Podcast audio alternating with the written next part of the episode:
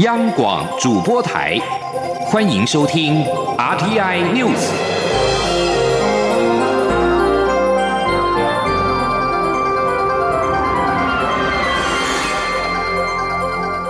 听众朋友您好，欢迎收听这节央广主播台提供给您的 RTI News，我是张顺祥。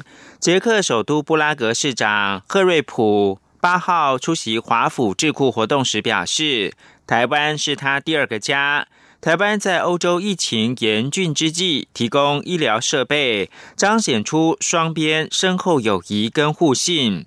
他确信不久之后就会再访问台湾。美国华府智库全球台湾研究中心八号举办线上研讨会，邀请美国、欧洲与台湾学者探讨欧洲对台湾及中国看法的改变，并邀请有台布拉格市长赫瑞普。以预录影片的方式发表演说，分享欧洲的观点。赫瑞普表示，外界都知道他把台湾视为第二个家。两千零五年，他有幸造访台湾数个月，到林口长庚医院实习。期间，他不止学习到许多放射的技术，也见识到台湾人民的善良跟好客。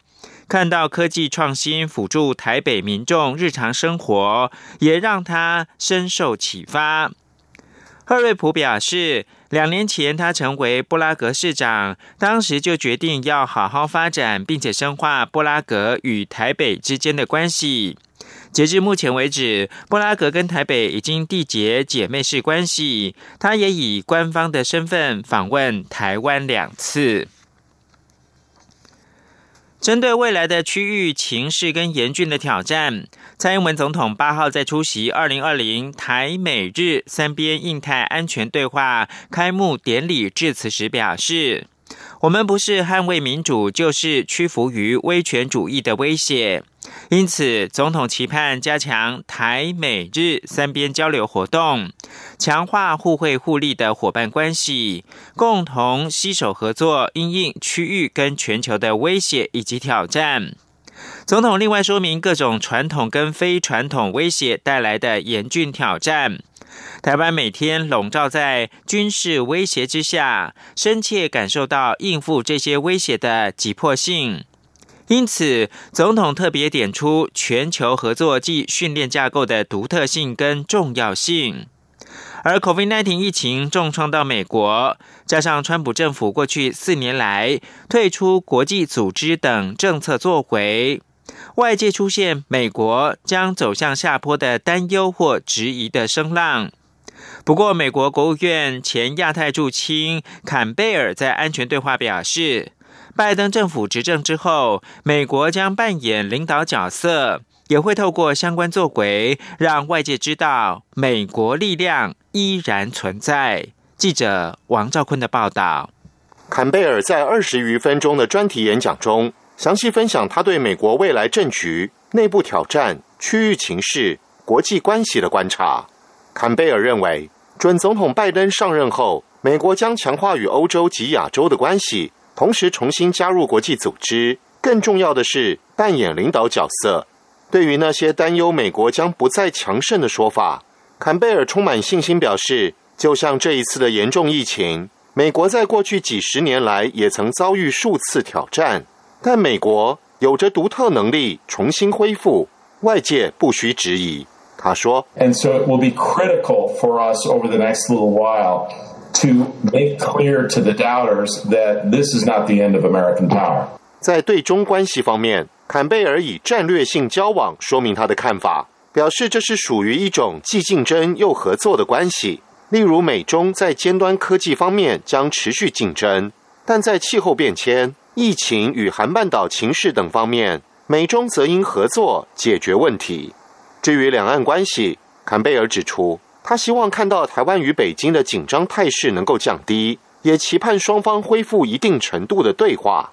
但坎贝尔坦言，此事非美国所能处理，尤其是北京握有主动权。中央广播电台记者王兆坤台北采访报道。攻击不断扰台，两岸情势紧张。民进党立委邱志伟关切两岸未来是否有对话的可能性呢？对此，陆委会主委陈明通八号表示，只要对岸改变想法，不要强加政治框架在我们身上，对话就有可能。刘玉秋报道。立法院会八号进行市政总质询，行政院长苏贞昌率各部会首长列席被质询。民进党立委邱志伟质询时关切，蔡英文总统在元旦五二零就职与国庆演说中，就两岸关系强调和平、对等、民主对话是两岸互动的基本立场。但目前两岸紧张的情势下，是否还有对话的可能性？对此。陆委会主委陈明通表示，只要对岸改变想法，两岸仍有对话的机会。只要对方改变他的想法，不要强加政治框架在我们身上，那么对话就有所可能。对，问题是出在对岸中国。邱志伟则追问：元旦即将到来，陆委会作为幕僚单位，蔡总统的元旦谈话是否会针对两岸关系提出新的论述？陈敏通则说。总统对两岸关系的看法、政策一向非常一致，一贯就是会捍卫中华民国。中广电台记者刘秋采访报道。中央流行疫情指挥中心八号公布，国内新增两例的境外移入 COVID-19 的确诊病例。分别是从印尼，也就是按七一八，以及中国大陆按七一九入境。时隔十个月，又有从中国大陆移入 COVID-19 的确诊个案。指挥中心表示，该名台商曾到浙江以及上海的浦东机场入境台湾十二天之后发病，研判是在境外感染。虽然没有办法完全排除本土感染的可能性，但是因为在台湾居家检疫是一个人一室，因此在台感染的几率很低。央广记者刘品希的采访报道。疫情指挥中心八号公布，国内新增两例境外移入 COVID-19 确定病例，再添一名印尼籍移工，另一名则是从中国大陆浙江返台的台商。该名台商十一月二十二号自浙江返台，入境时无症状，并持有登机前三日内核酸检验阴性报告。十二月四号在居家检疫期间出现发冷及发烧症状，八号确诊，CT 值为十五。指挥中心发言人庄仁祥表示，这名台商二采都是阳性，且 CT 值十五，血清抗体阴性，研判是近日才发病。他进一步指出，该名台商从入境到发病间隔十二天，有可能是境外感染，一直处于潜伏期。虽然不能排除本土感染的可能性，但几率很低。他说。因为他的这个发生症状是在十二天啦，第十二天的时候，那当然是有可能是还在还在从境外的潜伏期之内。那那你说他有可能本土感染也是有可能哦。不过呃，因为在台湾的我们的旅馆都是一人一室啊，也都不会接触到其他人，那这当然在台湾感染几率就会比较低了。那我们也会针对这个个案，然后做做培养，那看是不是。跟中国大陆的他们病毒株的一个序列啊，就可以比较清楚。由于该名台商曾待过浙江，并由上海浦东机场出境，感染源受到关注。庄仁祥指出，这名台商在十一月二十二号从浦东机场返台时。刚好该机场有七例确诊，浦东机场也连夜裁减一万六千例左右，因此感染源究竟在浙江还是上海？指挥中心会将相关资料送交陆方，由对方去调查。此外，近来印尼移入确诊个案大增，目前是境外移入个案最多的国家，治疗费用恐达新台币上亿元，外界质疑这笔费用将由全民买单。对此，庄仁祥说：“COVID-19 属于法定第五类传染病，可能会传染他人，因此只要依法隔离，相关费用都由公费支出，不管是国人或其他国籍，包括中国大陆人民都适用。此举也是为了国人健康着想。”央广记者刘聘熙在台北的采访报道。国际数学与科学教育成就趋势调查二零一九结果在八号傍晚出炉，台湾四年级学生的数学平均成就在国际排名第四，科学名列第五。八年级学生的数学跟科学则都位居世界第二，跟四年前相比的话，不仅在进步一名，八年级学生的数学程度落后的比率也从百分之十二下降到百分之十，城乡差距也缩小。记者陈国维的采访报道。教育成就评鉴国际协会从一九九五年开始办理国际数学与科学教育成就趋势调查。这项计划每隔四年对参加地区的学生抽样进行数学与科学的教育成就调查。教育部表示，这次有五十八个国家参与四年级评量，三十九个国家参加八年级评比，并首度采用电脑施测。这是我国第六次参与 Teams 调查，作业与调查方式都依照标准流程与国际同步。进行。台湾去年参加这次调查的有效样本共有一百六十二校三千七百六十五名四年级学生，以及两百零三校四千九百一十五名八年级学生。结果公布，台湾四年级学生的国际数学成就排名全球第四，两史分数仅次于新加坡、香港及韩国。四年级科学成就排行第五，只落后新加坡、韩国、俄罗斯与日本。我国八年级学生在数学及科学两方面的成就都位居。世界第二，新加坡学生则在四个两史分数都拿下世界第一。教育部次长林腾蛟表示，台湾学子这次在 Teams 的表现仍然优于国际平均水准。整体来讲，呃，成绩的部分是相较上一次，除了这个四年级的数学是持平之外，其他的四年级的科学、八年级的数学跟科学。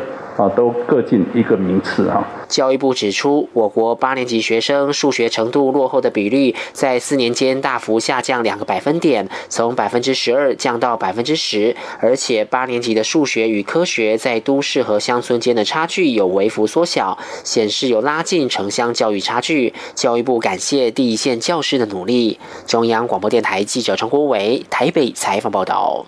第十六届法国手机影片展在七号宣布得奖名单，台湾泰雅族影像工作者谢雅茹作品《不是你的热带女孩》，从一百零一个国家一千一百三十部的影片当中脱颖而出，荣获最佳女演员奖。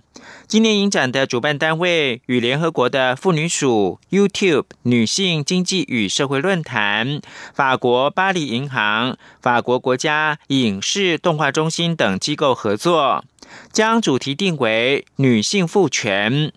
手机影片展主旨在于参赛者用手机或者是平板，围绕主题拍出一部不得超过一分钟的作品。今年无论是参赛影片的数量，或者是参赛国家，都破创办十六年以来的纪录。其中百分之五十七的作品是由女性指导，比例也是前所未见。得奖者谢雅茹在接受中央社记者访问时表示，自己本身就是在研究原住民族，尤其是泰雅族的女性导演。她的影片想要对原住民族所承受的刻板印象提出抗议，特别是台湾近几个月来广播金钟奖颁奖典礼评审主任委员。颁发原住民族电台时发出“哦哦哦”叫声，以及某个 YouTuber 募集很有味道、不要汉化的原住民等为歧视的事件，都让他很有感触。中央广播电台。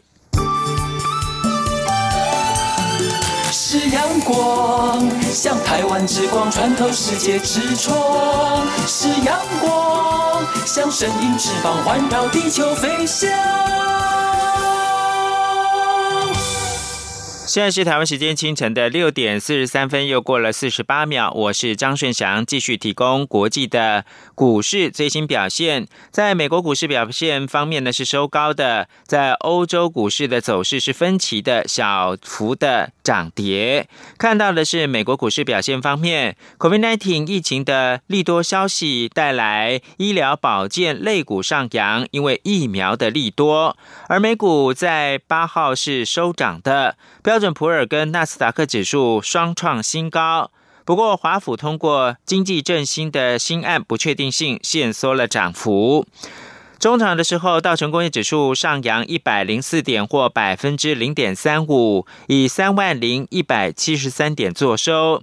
标准普尔指数上涨十点，或百分之零点二八，收在三千七百零二点。科技类股为中心的纳斯达克指数攀升六十二点，或百分之零点五零，收在一万两千五百八十二点。在欧洲股市表现方面是走势分歧的。伦敦金融时报白种股价指数小涨了三点，或百分之零点零五，收在六千五百五十八点。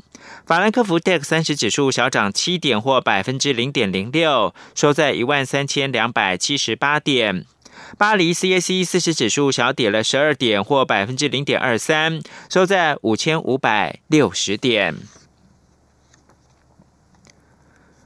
中央银行在七号无预警的寄出对台湾的房市信用管制的措施。央行总裁杨金龙在临时记者会上面坦言。本来要在下周例行性的里监事会议提出，但是外界有期待，因此在没有召开临时理事会的情况之下，和两位副总裁以及其他三位的常务理事，包括了财政部跟经济部的部长，以及和库金控的董事长通了电话之后，在大家都没有异议的情况之下，敲定了四大打防的措施。请听记者陈林信宏报道。央行在暌违十年后再度打炒房，指导建商痛点，包括限制公司法人购屋、自然人第三户以上购屋购地以及余屋贷款的贷款成数。商总理事长相邻建设董事长赖正义形容是原子弹来了，认为央行下这铁药太重，对房地产市场将造成重大影响。不动产开发工会全联会理事长杨玉泉认为，央行这次措施已经不是打炒房，而是打房。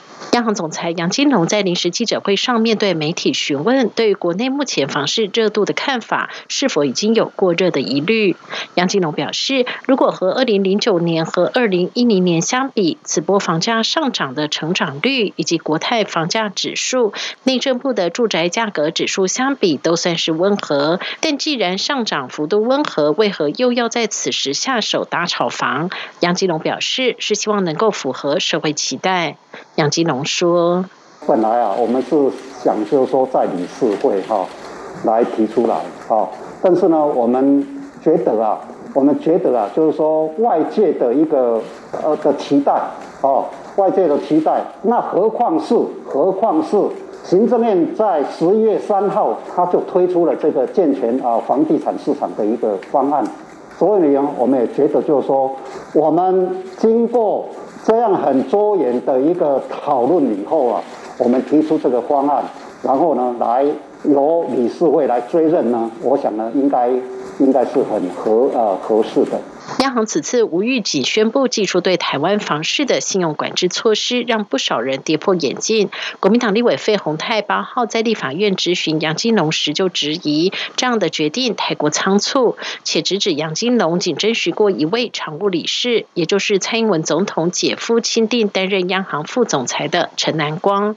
不过，杨金龙在七号面对媒体询问时，就已经表示，措施敲定前他就和另五位常务理事讨论过，且大家都。没有意义，杨金龙说：“有，我们是用通讯呐，哦，通讯的这个呃的那个哈，我们常务理事呢，总共现在目前有六位，哦，目前有总共有六位，我我本人跟两位副总裁，哦，还有财政部长、经济部长，还有就是合库的啊合库合合库金控的董事长，哦，总共有六位，那这六位呢，全全数啊全部啊一致通过。”杨金龙也指出，此次看到的房价虽然不是高涨，但渐渐在涨，主要是因为美中贸易战、新冠肺炎疫情、全球央行采取宽松货币政策，造成资金流窜，再加上台商回流，让市场资金充沛。且此次台商回台投资，使得包括南科、中科甚至竹科、桃园房价水涨船高。另外，各县市土地重划，建商积极在都会地区周边地区推案，也造成建商。炒作红单的问题。杨金龙也坦言，有了第一次二零一零年的打炒房经验，也让央行觉得房地产不能等它飙涨很高时一下子落地硬着陆，对建商、银行和消费者都不利。此次房价在几年的循环后已开始往上，但央行希望房价透过几年的时间慢慢上去，若要下行时也是慢慢下来，软着陆对长远的方式来看才是健全。中央广播电台记者陈琳信鸿。报道。台湾中央银行突袭祭出房市的信用管制措施，并在八号上路。央行强调是要打炒房，希望房价软着陆。清华大学科技管理学院的荣誉讲座教授张金鄂分析，单就央行的措施，可能没有办法让房市达到完全降温，还需要相关部会联手，而且这一系列措施也不会马上见效。因为当消费者确信政府打炒房是来真的之后，预期心理发酵，最快得等到半年到一年，房价才会慢慢的迈向合理化。同样是价钱的。新闻，行政院主计总处八号公布十一月消费者物价指数 CPI 年增百分之零点零九，结束连续九个月的负成长，转为正成长。主要是蔬菜年增一成多，还有机票年增两成所导致，尤其机票价格更是创了二十年来的新高。请听央广记者杨文军的采访报道。主计总处八号公布十一月消费者物价指数 CPI 年增百分之零点零九，终结连续九个月的负成长。其中又以机票上涨了百分之二十一点七一最多，创了二十年来新高。主要是受到疫情影响，航班运量不足，让国际航线机票价格上涨。另外，蔬菜也上涨了一成多，主要是去年蔬菜盛产比较基期较低，其中蒜头大涨六成，包。新白菜、敏豆、番茄都有四成不等的涨幅。主计总处物价统计科科长曹志宏分析，今年物价的下跌主要还是因为油料费，但十二月有慢慢回升，可是要转正也没那么快。十一月的物价转正也代表没有通缩疑虑。他说：“不过因为这是能源成本降低，对民众应该比较不会影响，所以并没有通缩疑虑啊。加上现在。”稍微转正了，所以通缩余率应该是不管是在那个。理论上或者是实际上，应该都没有通缩的余余力。曹志宏也说，十二月物价推测应该还是正成长，十一月的正成长应该不是短暂情况，但若要明显的回升，至少要等到明年二三月，那时物价就会比较温和平稳。明年主机总处也预估 CPI 会上涨百分之一点一六。中央广播电台记者杨文君台北采访报道。莱猪开放争议未歇，福岛五县市何时扣关传闻又起，引发了民众的关注。行政院长苏贞昌八号在立法院回答质询的时候表示，政府并没有急着要开放福岛五县市的食品，会把民众的安全摆在第一，处理食安问题会依据科学证据跟国际的标准。日本何时是否开放进口，又先讨论。民进党立委郭国文建议分阶段解除日本何时进口的限令，不一定要一步到位。对此，卫副部长陈时中表示，这是经贸谈判的过程，政府会确保食品安全。行政院长苏贞昌则是重申，目前尚未讨论日本食品进口议题。记者刘玉秋报道。来猪进口引发的争议未歇，日本福岛五县市食品是否也将扣关，引发民众关注。民进党立委郭国文八号在立法院会总质询时表示，从二零一一年到二零二零年，日本福岛等五县市蔬台食品已经检验超过十六万件，只有两百二十八件被检出微量辐射，但都在标准内。我国食药署也委托台大团队针对三十一件福岛五县市食品进行私检测，结果。都未检出，初步可判定食品应该已无辐射污染。他并问是否还有其他的检验方式。